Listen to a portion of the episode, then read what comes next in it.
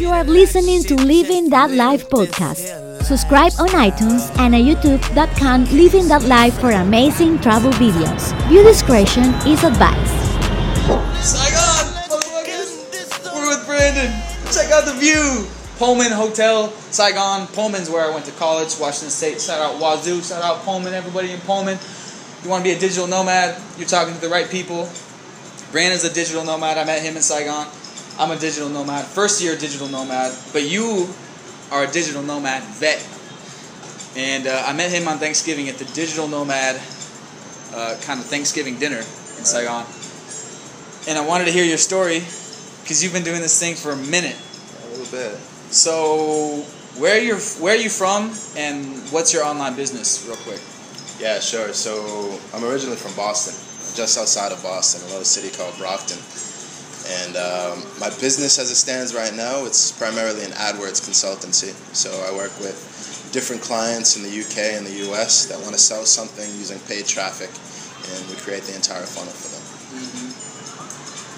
It's it's amazing because there's a lot of uh, businesses out there that have no idea how to do this type of stuff, and you're you're the wizard. Um, so, needless to say, you're doing pretty well. Uh, you're okay. out here. You just ordered a ten dollar drink. Oh my gosh! So that's coming soon. Uh, I just ordered a five dollar beer. This is one of the nicest uh, rooftop bars uh, in Saigon. Um, so, yeah, I want to hear a little bit about your story. You said you got it start. You got started with Yahoo ads back in the day. Yeah, yeah. So, how old were you when you started your online business, and what inspired you to get into online business? Yeah, sure. So I guess like a lot of nomads, I was inspired by Tim Ferriss.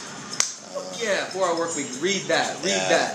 Yeah, it's the Bible, man. It's the Bible. That was my uh, my my first time starting to see that there was another way that I could live. You know, it showed me a different angle that I could take to life. And at the time, I was working as a salesman. Was working for a company called Mimecast, dialing for dollars, 200 calls a day. You know, it was fine. You know, it was enough to pay the bills and, and keep me living all right in Boston. But I knew that I wanted more. So on my lunch break, I bought a ticket to South America.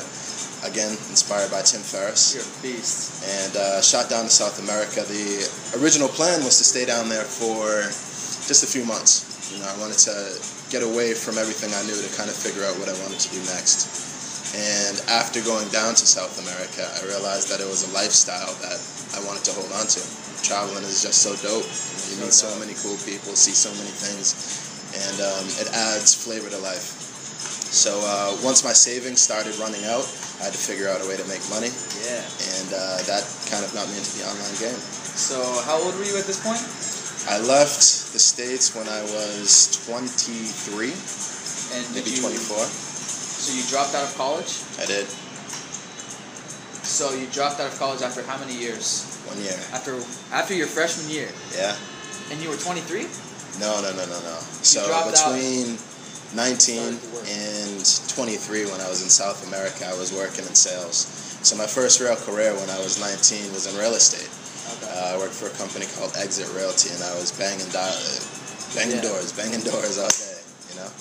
So That's that my was business. Dog, I was knocking doors for five years, guys. I knocked doors for five years. You did the same shit. absolutely. For real estate. I actually just closed a real estate deal this week. I've been in Saigon for three months, and I just closed one that I knocked on the guy's door in 2014. Somewhere in 2014, just closed. A foreclosure short sale that take forever. Yeah. Anyways, right. so yeah, you're knocking doors, saving money up. Yeah, yeah, yeah. And my opinion, if you if you're gonna get into the online space, there's little better education you could get than than sales. Like you'll notice a lot of digital nomad types have some type of background in sales, direct sales, just because you learn how persuasion works. You learn how what it looks like to make a sale, like what what elements go into that. Yeah. So my university was no different. I dropped out of university and I started working in sales. Um, but the thing about sales, while it's a great training ground and some people do very well, you're naturally capped. There's a ceiling because there's only 24 hours in a day, Yeah. and um, I wanted to remove that ceiling. So uh, Hendrick's Gin on the rocks. Hendrick's Gin on the Rocks. We just got our drinks, guys. We're back. And I just got a Tiger This is a hundred uh, hundred thousand Vietnam dong, which is five bucks. That's two hundred. Two hundred thousand for this. Cheers It's a lot of to alcohol. digital nomad lifestyle, man. Cheers. It's a miracle. Uh, oh, that's so good. So we were just talking about you were knocking doors for real estate, Right. and you realized that sale, direct sales is good. You can make good money, but there's only 24 hours a day. Hence, online business is way better. So how did you? So how many years after college were you working um, before you went to South America? So that was has, has to be about four years. Four years. Yeah, give you, or take. You saved up. So how much did you save up when you booked your ticket and quit your job and went? I had six grand in the bank when I left the, the U.S. And you moved to where? Flew into Peru. So I flew into Lima, and I split my time down there. I was down in South America for two years total, and I split that time between Peru, Ecuador, Argentina, and Bolivia.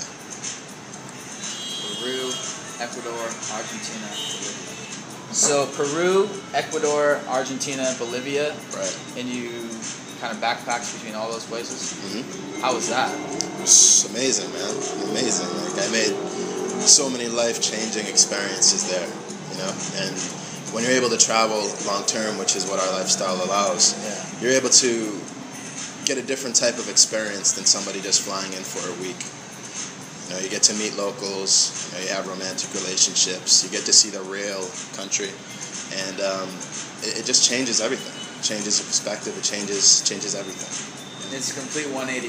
There's, it's a different universe. Taking a two-week Tim Ferriss T O O W E A K, two-week vac- typical corporate vacation, and actually living somewhere for a few months. Exactly the romantic relationships, that making local friends, the getting in the the local scene. Um, it's complete 180. So you're running out of money, and you're like, shit. I need to figure out a way to continue this lifestyle because obviously you realize it's so dope. This is amazing. This is your first time out of the country. Um, you know, really, other than your uh, in school, you went to Europe. Yeah, yeah. When I was a teenager, we went to the United Kingdom. So I bounced around there for three months, summertime. Oh, so that's not bad. Yeah, it was a company called, I don't even know, they actually might still be alive. It's called uh, People to People, Student Ambassadors. The idea behind this program was to exchange culture between different countries. So they took a bunch of people from the States, ship them over to the United Kingdom, and you spend some time between the different countries out there. And I know every year, back then, every year, they would go to a different country. My cousin later on ended up going to Australia through the same program. But um, that was actually my first experience outside of the states, and it's uh, when I got bit by the travel bug.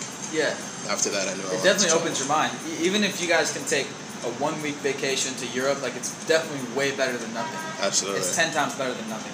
because it opens your mind like okay there's so many little things that we can't even explain that are so different that just turn you on like they say like the philosophers say when your mind jason silva when your mind has mapped your environment so many times it literally turns off to your environment so that's why travel when we're constantly surrounded by new things new environments new senses our brain is constantly awake in this type of lifestyle. It's not repetitive, and I'm sure everyone can relate. We all have had those repetitive day-to-day jobs. So your mind got kind of open to travel, and that was in high school. Yeah. Okay, so you you believed in high school, and not many people have the opportunity. Um, so back to South America, you're running out of money. How did you decide? What inspired you to start the online business? How did you figure out what to do? You, you tried a bunch of stuff. You said uh, earlier that your first business was not smart. What was that? so straight out of college, uh, when I was in high school, I made a lot of music, and I was deep into the hip hop scene in Boston. That was my thing. And um, when I was in college, I went for business management, and my plan was to create a record label. Fuck yeah. uh, Python Entertainment, actually. Uh, so that was my first taste of, of business, or starting to wrap my mind around the concepts that are business. Uh, this was before the before we had access to direct access to an audience like we do now. Yeah. And back then, we still had the gatekeepers that are the record labels, yeah. and uh, this was before YouTube and, and all of that. You know, so uh, it wasn't the smartest business move. Uh, that didn't really take off. Uh, but that was my first taste. Um, my first taste of, of direct response marketing was later on when I got into real estate. So this was around 19 or 20. Um, banging on doors, and as I mentioned, I wanted to figure out a way to remove the ceiling. I was walking through Barnes and Noble and ended up in the marketing section and came across a book by Dan Kennedy. And this was uh, No BS uh, Direct Response Marketing, or whatever it was called. And uh, yeah, that got me into sales copywriting and using media to reach more than one person. So Yeah. a direct sale is always one to one. When you're using media like direct mail or running ads online or the Amazon platform, you're able to reach thousands of people at once. Yeah. So it removes that ceiling. It's magical.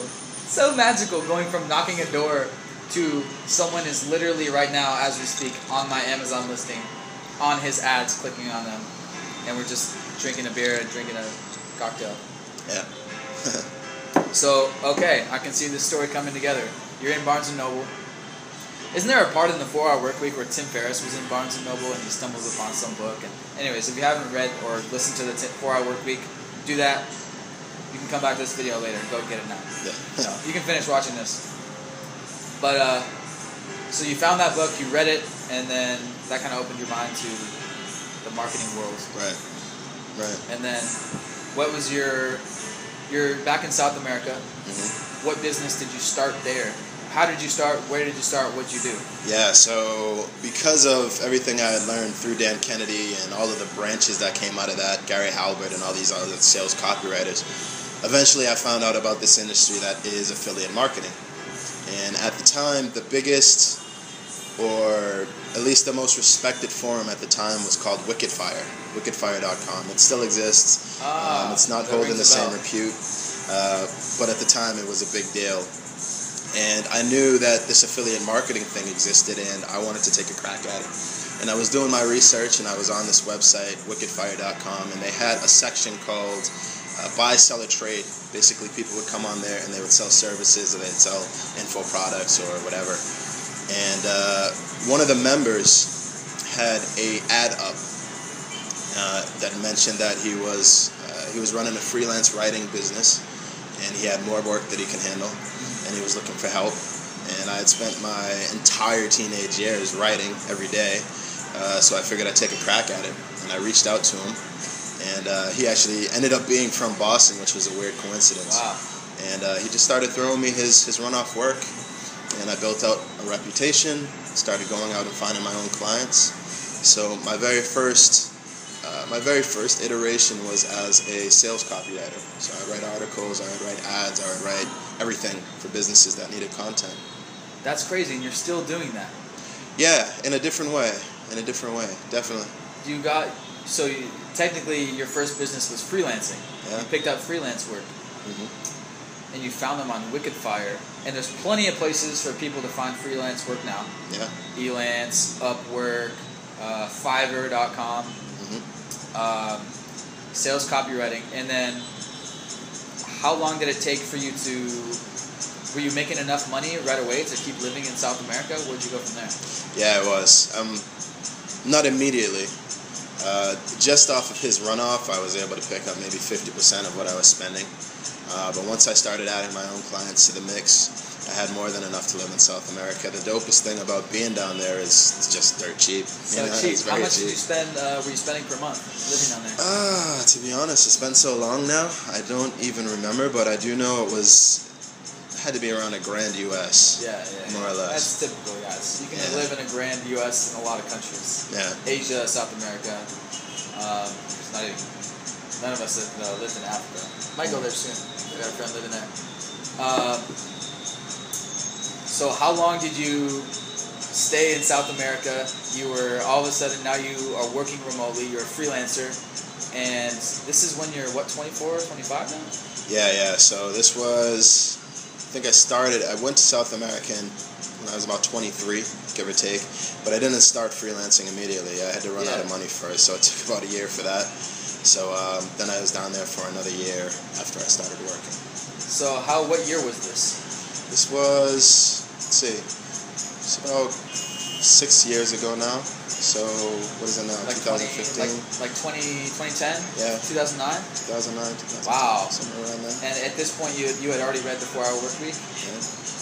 So you spent another year down in South America. So you were down there for two years. Yeah. Wow. And uh, did you move back to Boston? Where'd you go from there? I did. So after South America, I went back to Boston for a few years, and uh, that was just another pivot. As a matter of fact, um, freelance copywriting is actually something I recommend for most people that want to start living this type of lifestyle. Yeah. Just because it's super easy. Um, there's no startup costs. Yeah. You know, the only real startup cost is time invested in learning a skill. Yeah. If you could get a specialized skill, you could start making money anywhere. Dude, I really thought about doing that because I'm experienced in copywriting just through knocking doors. I used to write my own flyers Mhm. and tape them on their door, literally with scotch tape. And you know, you got one page to get them to call you back, Right. and it's the words that you put on there that are going to decide that. So my kind of, without even knowing it, my copyright mind has been uh, has been growing since I've been knocking doors. And now I copywrite on a daily basis because I, I write the copy for the Amazon page. I write the Amazon product titles, I write the bullet points, I write the descriptions. You have a few paragraphs to get someone to click add to cart on your Amazon product to buy your selfie stick. buy my fucking selfie stick. That's basically what I say. I say, buy this motherfucker or I am going to come to your house and make you add it. No. no, no, no. You just you, you kind of put your own personality into into your words and stuff and we both have a background in direct sales so it just kind of comes naturally um, if you have a sales background you know what to put on there. Yep. so in an alternate universe i'm also a freelance uh, copywriter. Um, i actually went on some freelance sites and started a profile and put copywriting as my thing but i never got to the point where i needed that because I met the right people that were doing Amazon, and so now I'm full time in Amazon. But I definitely could have could have done that, and that's good to say that you recommend it. So people out there who don't have a lot of money to invest, you know, in the Amazon thing, freelance copywriter right there. Yeah. Uh, so you went back to Boston for a couple years. Mhm. Did you did you get a job there? No, no, I was still You doing still the sales copywriting stuff. Yeah. So why did you choose to to uh, stay in Boston? Why were you not uh, just hopping between country and country? Because I needed to.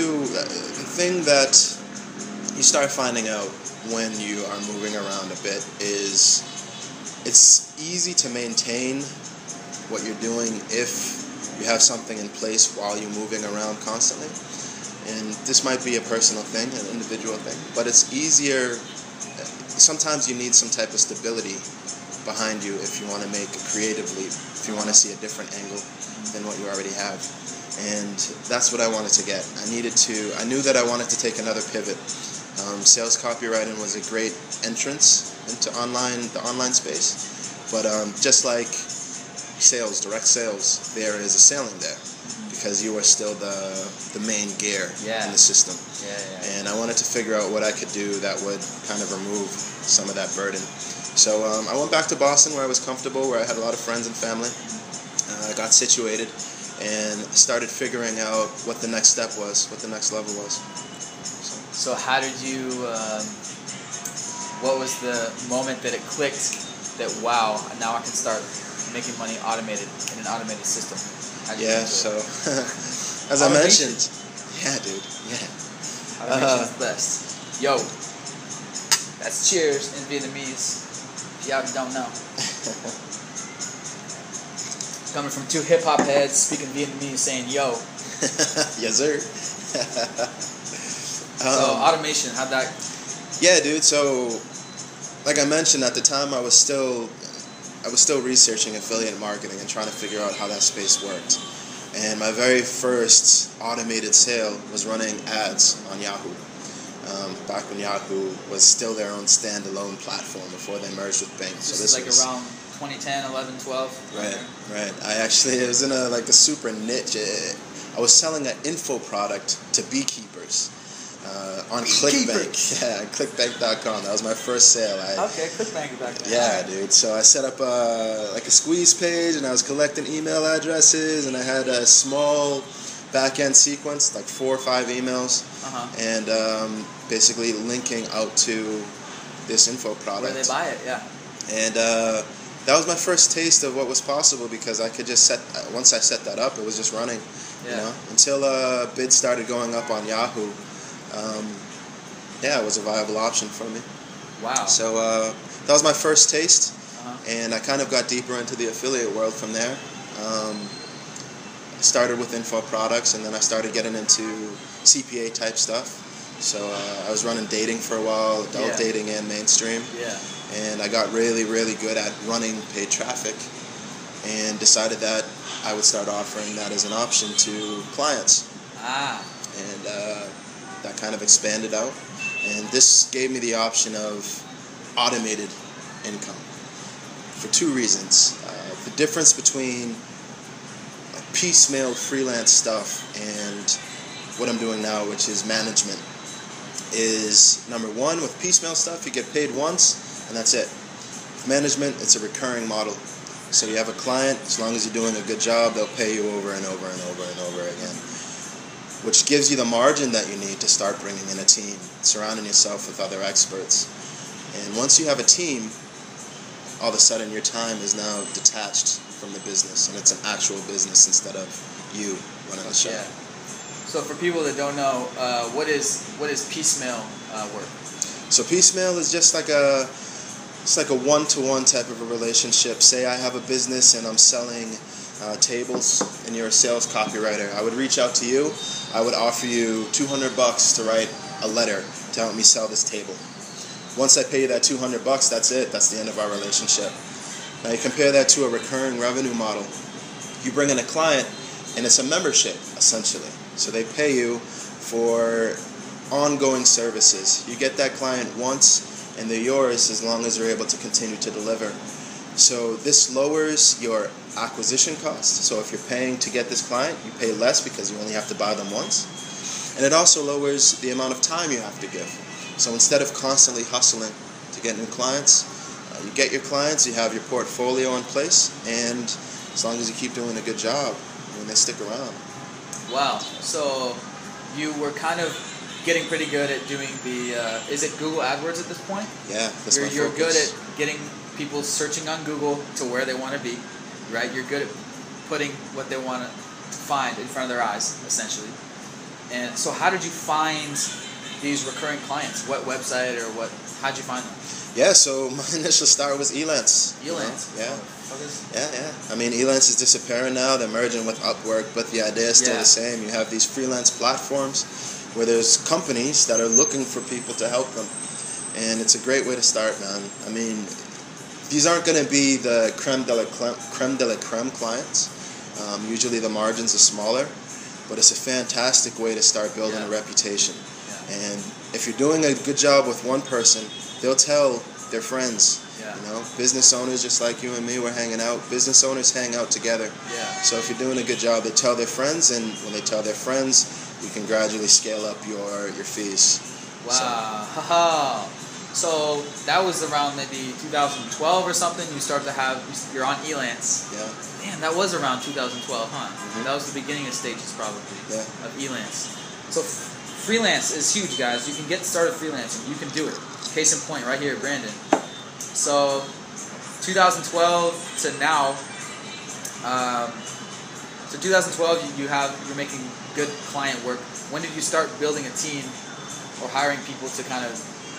This is still copywriting stuff, or no? This is Google AdWords stuff. Yeah. So now you bring on people to kind of set up the ad uh, campaigns for you. Mhm. Um, how big was your team? How many people did you have? Uh, it's never been super big. I mean, at the moment, it's just uh, two of us. Just two so of me, you guys right me now. and a media buyer. That's it.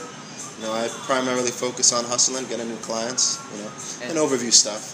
And um, she ends up doing most of the actual, you know, pulling the levers. Media buyer. So for people that don't know, that is uh, getting uh, ads for the offer to, to show up on websites around the, the internet. Yeah, yeah. So basically, when you look at something, a platform like AdWords, and there's a million of other other ones out there, like Facebook ads or display ads. Um, this is just a media type, is what you call a media type, a paid media platform. A media buyer is somebody that manipulates that traffic for you. So if you're offering a management service, uh, you're essentially an outsourced media buyer. Um, my first team member, and something I would recommend for most people that are looking to go a similar path, is to start with a media buyer that can do the day to day work so that you can focus on uh, strategy. Strategy and sales, that's where the real money's made. Strategy and sales. Yeah. So s- strategy as far as uh, like uh, copywriting, where to where to put the offer around the internet. Explain, go deeper into that. Yeah, what, sure. What is this, the, what's, what's the secret to the strategy?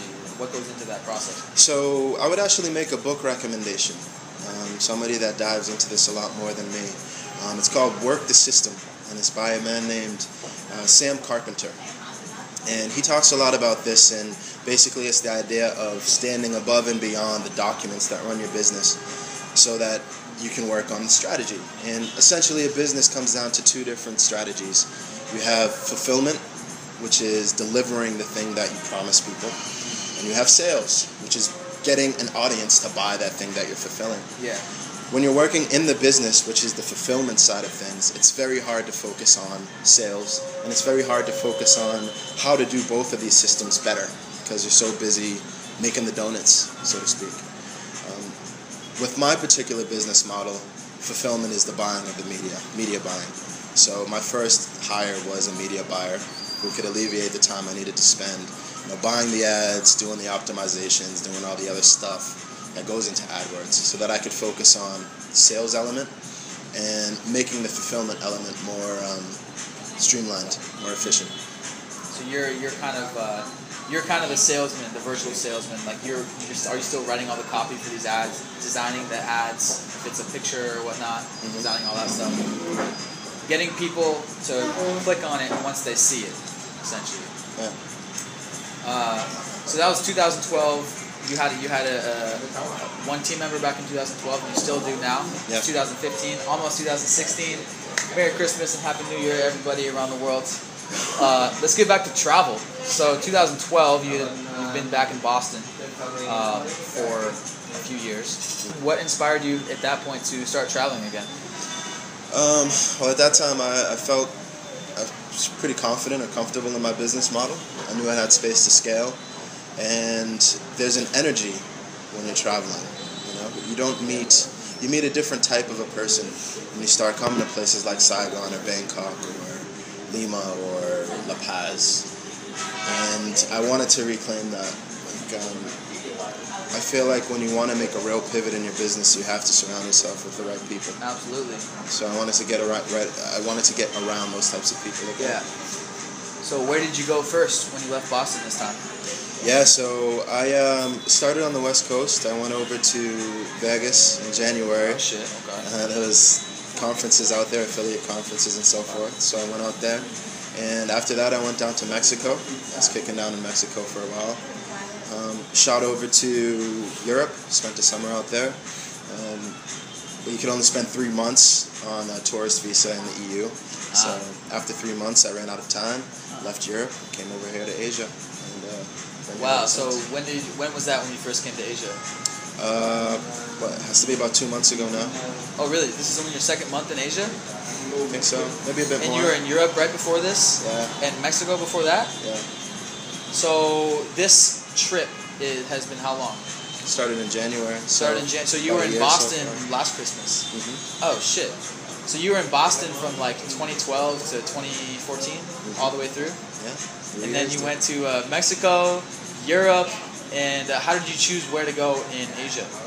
And where did you go? Yeah. So my draw was uh, was a conference. They had a conference in Bangkok. It's a great draw, guys. Yeah, Let yeah. Let that be your excuse. A conference. Yeah. So look in the Dynamite Circle. Fantastic organization. Dynamite they were Circle. holding. Um, yeah. They were holding the DCBKK in uh, in Bangkok. So I wanted to shoot out for that, and that was the only real reason I decided to come to Europe. Uh, of me, and to, to Asia. Yeah. And um, yeah, I decided to stick around. Shot off, went to Chiang Mai for a while, and uh, came over here, Vietnam. What was your first impression of uh, Bangkok? Bangkok's What, crazy. what dude. surprised you the most? Ah, so much. So I guess the first thing that stood out to me about Bangkok is how intense it is. Ah, You know, it's an intense place, man. It's uh, always on, always moving. It's just alive, man. It feels like its own organism. you yeah, know, like- it is. It is. And you could find look at it that anything there, dude. Like it's people walking around with scorpions on a skewer. Yeah. You know, like you go to ping pong shows if that's your your thing. it's just anything, man. Anything. Bangkok is a crazy, crazy place. Yeah. So how long were you in Bangkok, and then when did you when did you go to Chiang Mai? I was in Bangkok for about a week for the conference, Oh. and I knew I wanted to stay in Asia for the next few months before the sum, uh, before the, the year ends, Uh, um, and I wanted to compare between Chiang Mai and Saigon. yeah. So I went to Chiang Mai for three weeks. Came over here to Saigon. I planned on a month. Yeah. Uh, went back to Thailand last week and for two weeks. And Yeah. Came back here and I'm going to be here for a couple of months. Yeah. So uh, I got started uh, October 2014. I went to the Chiang Mai conference, the uh, dropship lifestyle e-commerce conference. I quit my job just to go to that uh, and get started. Obviously, I'm still here because I was surrounded by other digital nomads. You know, just kind of figure things out together and make it work because everyone wants it wants to make it work. I love Chiang Mai. I was there for eight months, and Chiang Mai is awesome. The weather is so nice. It's it was literally blue sky. It did not see a drop of rain for the first three months, from October to January. Blue sky. I was so tan, not like back to ginger pale like I am now, because it's been cloudy. It's been a little bit overcast. It's uh, rainy season is, is coming to an end here in Saigon, but couldn't say enough good things about Chiang Mai. It's awesome. It's a small city feel, but it's still a city. It's still a big city. Um, you know, there's still nightlife there. Uh, food is great. Um, what do you think about Chiang Mai? yeah, Chiang Mai's cool, man. Chiang Mai's cool. Um, what I find is just like anywhere else. Like I have a friend. Uh, his name's John Myers, and one of the things he talks about, you can actually look him up. He has a blog. Uh, he talks about a location calculus. You know? And basically, this is adding up and subtracting the different things that you would require when you choose a place to stay if you're doing the nomad thing. Uh, Chiang Mai was fantastic because it's beautiful and it's green and there's relatively clean air and You got mountains in the backdrop. Yeah, Everywhere man. you you look up, there's mountains. It's just so beautiful. Yeah. Chiang Mai is mesmerizing, you know. But um, it's also slower. It's a slower type of a place compared to a place like Bangkok or Saigon. So for myself personally, when it came to lo- location calculus, uh, Saigon was a better fit for me. Just because uh, the way I'm built, I need speed, man. Know, I need I need constant energy. I need constant hustle bustle. And you find that here in Saigon. So uh, that's why I chose Saigon over Chiang Mai. But I do recommend checking them both out because your temperament will tell you what place is is going to be a better fit for you. Yeah. So, as we look at this beautiful view of uh, Ho Chi Minh City, Saigon.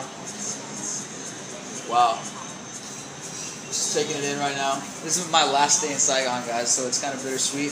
I'm headed up to the beach in uh, Nha Trang, which is apparently the number one party beach. Uh, so, if you want to watch that video, subscribe. There will be uh, plenty more Vietnam uh, to come soon.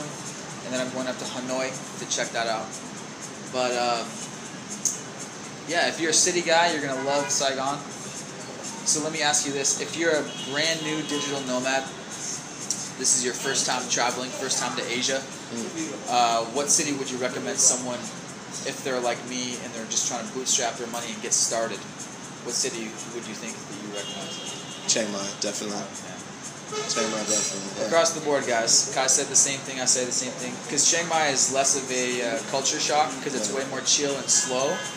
Um, so get started in Chiang Mai and then uh, come check this place out when you're ready. Um, but Chiang Mai is very cheap. Kai and Evan, two of my best buddies from Chiang Mai that I met there, lived off $600 per month. Uh, now I lived off about a thousand because I like to drink beer. Those two guys, they don't drink beer. They don't go out and party. You know, we partied about two nights a week, typical. Uh, spent around a thousand bucks a month. Uh, so Chiang Mai is beautiful, but this place is uh, awesome as well. How long do you plan on staying here now, What you Minh? Probably be here for another three months, more or less. Yeah. He's Yeah, liking it to say the least. Yeah, I love Saigon. Saigon's amazing. Uh, what surprised you the most about Saigon, and what do you like about it? There's a lot I like about it. The thing that surprised me the most was I was expecting it to feel more like Bangkok, and it doesn't.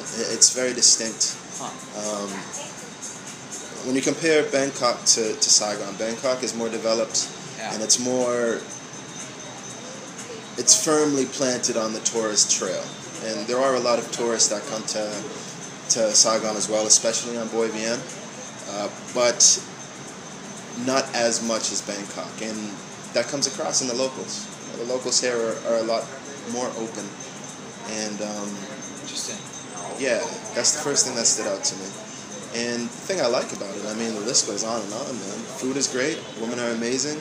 Um, you could find anything you want here. Rooftop bars to dive bars. You know, the always something going on every single day of the, the week. You know, if you're into you know going out and having fun, locals are super friendly. You can make local friends as opposed to some other places where I've stayed where basically you're limited to the expats. You know, the, sometimes locals can be pretty um, closed off. Uh, here it's different, so you can actually get fairly integrated into the community here. Yeah. So, uh, and optimizing super easy, dude. I mean, most places where you rent them, you, you could have laundry service, like laundry service is included. Um, if you're if you're grinding it out, you could have food delivered. Pretty much any restaurant in the whole city delivers to the place. You know, super cheap. Um, yeah, it's paradise. Yeah. Oh, he just said paradise, people. He just said paradise. Don't sleep on Saigon. Yeah. Uh, it's only uh, five dollars for a beer at this uh, location where we're at. This is the Pullman Hotel rooftop bar. It's also five dollars for uh, a coffee if you want to go to the top of the Saigon, uh, the Bitexco Tower, which is uh, right here, the big tall skyscraper there. We were just there the other day. I have a video of that. You can check it out. Um, we kind of do the, the cafe cafe of the day lifestyle. Um, where where's what's been your daily work schedule? Where do you work? Co-working spaces? What do you cafes? Yeah, yeah. So I prefer I prefer co-working spaces. So the one I've been working out of here in Saigon has been in the Bitexco building. They have a place called Nest. Um, so I'm usually perched there. And it's a walking co-working space. Yeah, Yeah. yeah, yeah. So super easy. I mean, you go in, you buy coffee. You don't have any type of membership fee, and uh, everybody there is is working on something. So uh, internet is fast, strong.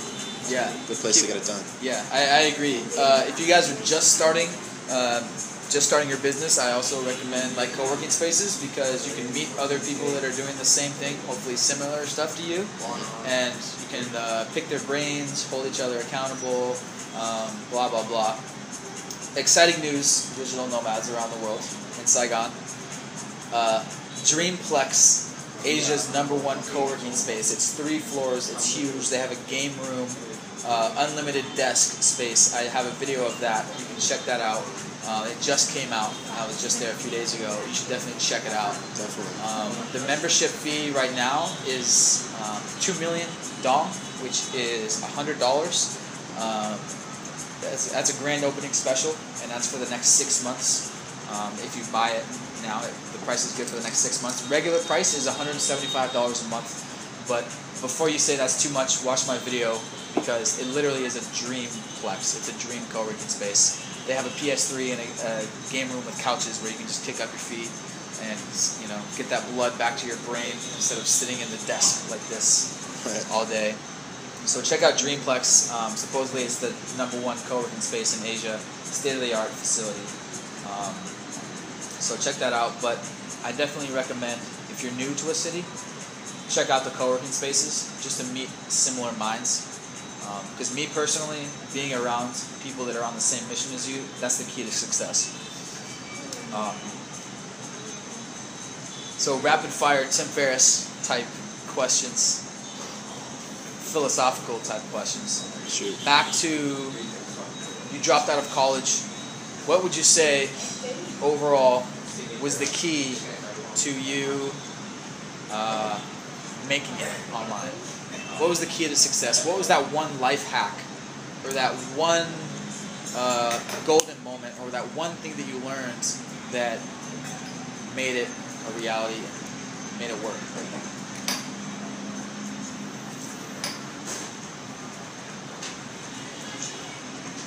That one key puzzle piece. I would say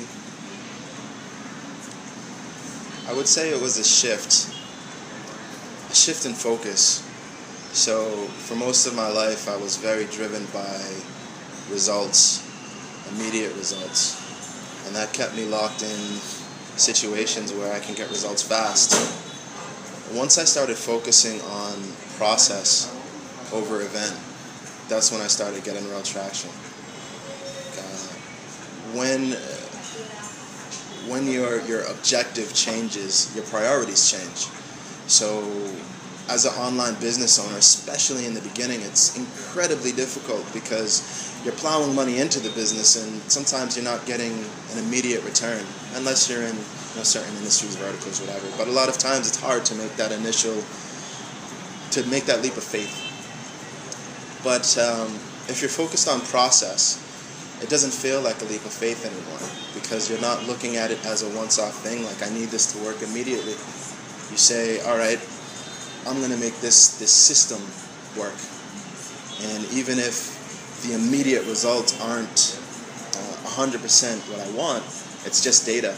You know, I'm using that to course correct. So that one shift in mentality, I think, is has been a like the biggest thing for the success that I have now. Wow. Going from immediate results to building a system that runs itself, a Yeah. system that works. That's the key Process over event, man. Process over event. Wow, that's amazing advice. Um, so, four-hour work week. There's a lot about that in the four-hour work week. Okay, going from direct sale, direct commissions to building a system that's working. So, if there's anything you learned from this podcast, the four-hour work week, definitely check that out. I like the audiobook. I still have it on my phone. I listen to chapters all the time. What's one piece of advice uh, that you could give to someone that wants to travel and work remotely, getting started? One piece of advice for people out there. sure. Get around the right people in any way, shape, or form.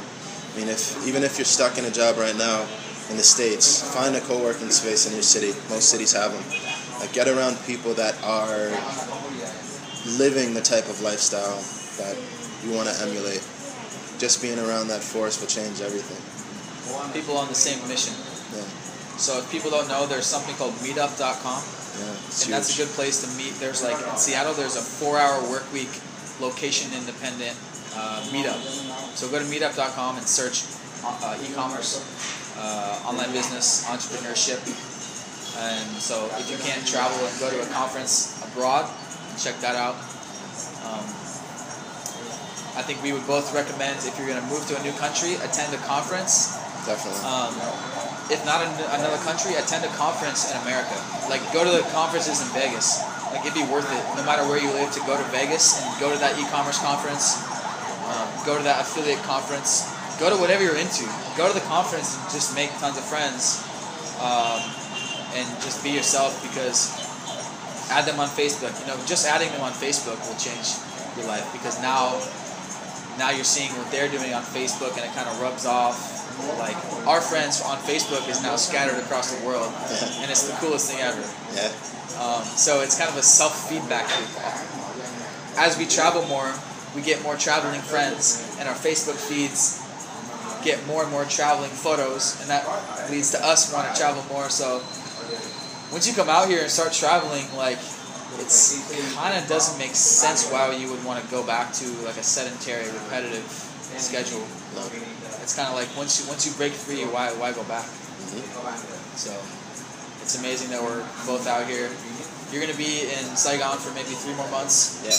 Um, plans after that? You have anything in the sights, or we play how it go? Sky's the limit, man. Who knows? Sky is the limit. Woo! You don't even know. So let's see. Uh, five years from now, what's the vision? Like you, you have a team member. What's the vision for your your uh, your Google AdWords business uh, agency? Yeah. What's, what's your five year vision? Where do you see yourself? Do you see yourself still traveling, nomading around? Um, do you see yourself having a big team of a big team, big agency? What's kind of your vision with the going forward with the business? Yeah, so five years from now, the goal is massive scale. I consider myself more a direct response marketer than an AdWords man or a sales copywriter. So finding channels where I can sell other products and other services is going to be the next goal. Um, I'm still going to be living the nomad lifestyle. I'm a global citizen at this point, and one like Global citizen. Yeah, dude. Woo, you said it. Like you mentioned, once you once you have a taste of the lifestyle, it's it's impossible to go back to being planted in one place, man. I mean, the world's too big and amazing, and yeah. So five years from now, I'll still be doing that and pushing it to the next level, man. Hell yeah, man. It's like move, moving up in the apartment. Yeah, damn straight. you know, now we're living on the, you know, let's say 15th floor. Maybe in five years we can get up to living in top of this Pullman hotel. You know, who Oh, knows? If you're into that type of stuff, if you're not into spending money on hotels, then maybe you can spend money on more flights per year. You know, visit your family for Thanksgiving and Christmas, maybe. You know, whatever. But you know, money gives you gives you options. Um, cash flow definitely gives you options. So that's really exciting, man. Um, you had mentioned last night that you plan on creating your own product. What type of product and why do you want to own your create your own product? Yeah, so I'm starting with an info product, an information product. Uh, and the reason for that, two reasons. Um, first, because it's an easy entrance. Most people, if you've been alive for longer than two decades, um, you have some type of knowledge that other people would be willing to pay you for. Ah, Um, and the best thing about an information product is the margins are amazing. Create it once and you get paid for it over and over again. yes, sir. You don't got to buy materials. You don't got to worry about warehouses. You don't got to worry about fulfillment. Um, you just have this thing that prints money. Um, if you know how to drive traffic to that thing, uh, you could do really well. So that's what I'm going to be starting with. Uh, I'll be launching that within the next three months. Putting it together now. It's going to be a video course specifically about uh, AdWords lead generation. And uh, from there, I'll branch out into other things. Awesome. You had mentioned uh, physical products as well. Um, why why even get into physical products if you can do an information product? Physical products, in my opinion, are so there's two different things that, that uh, appeal to me about physical products. Number one, it's a lot easier or, or harder to replicate, even though some physical products can be commoditized. Um, they are intimidating to new people coming into the space. Yeah, it's it's yeah, it's kind of scary to go to go the whole factory dealing with the factory thing. Yeah. Right, and ponying up the money, man. I mean, most people don't want to drop 5K or 10K or 20K to buy inventory. It's a, it's a scary thing. And uh, anytime in any business, you can create a barrier to entry to other people. Yeah. Um, it's, a, it's a very good thing. Um, info products, of course, they're easy to create. So once somebody makes the mental leap, it's just a matter of sitting down with the pen and paper or a recorder or a camera and you can make it happen. So the barrier to entry is less in terms of fulfillment, product creation. Physical products are different. So you can create a barrier around the physical product manufacturing process. And if you can also do the same on the traffic side of things, you end up being in a pretty good position. Nice. Uh, so physical product. Do you plan on pick your brain about physical products? Kind of how you see the business? Because I'm in the physical product business.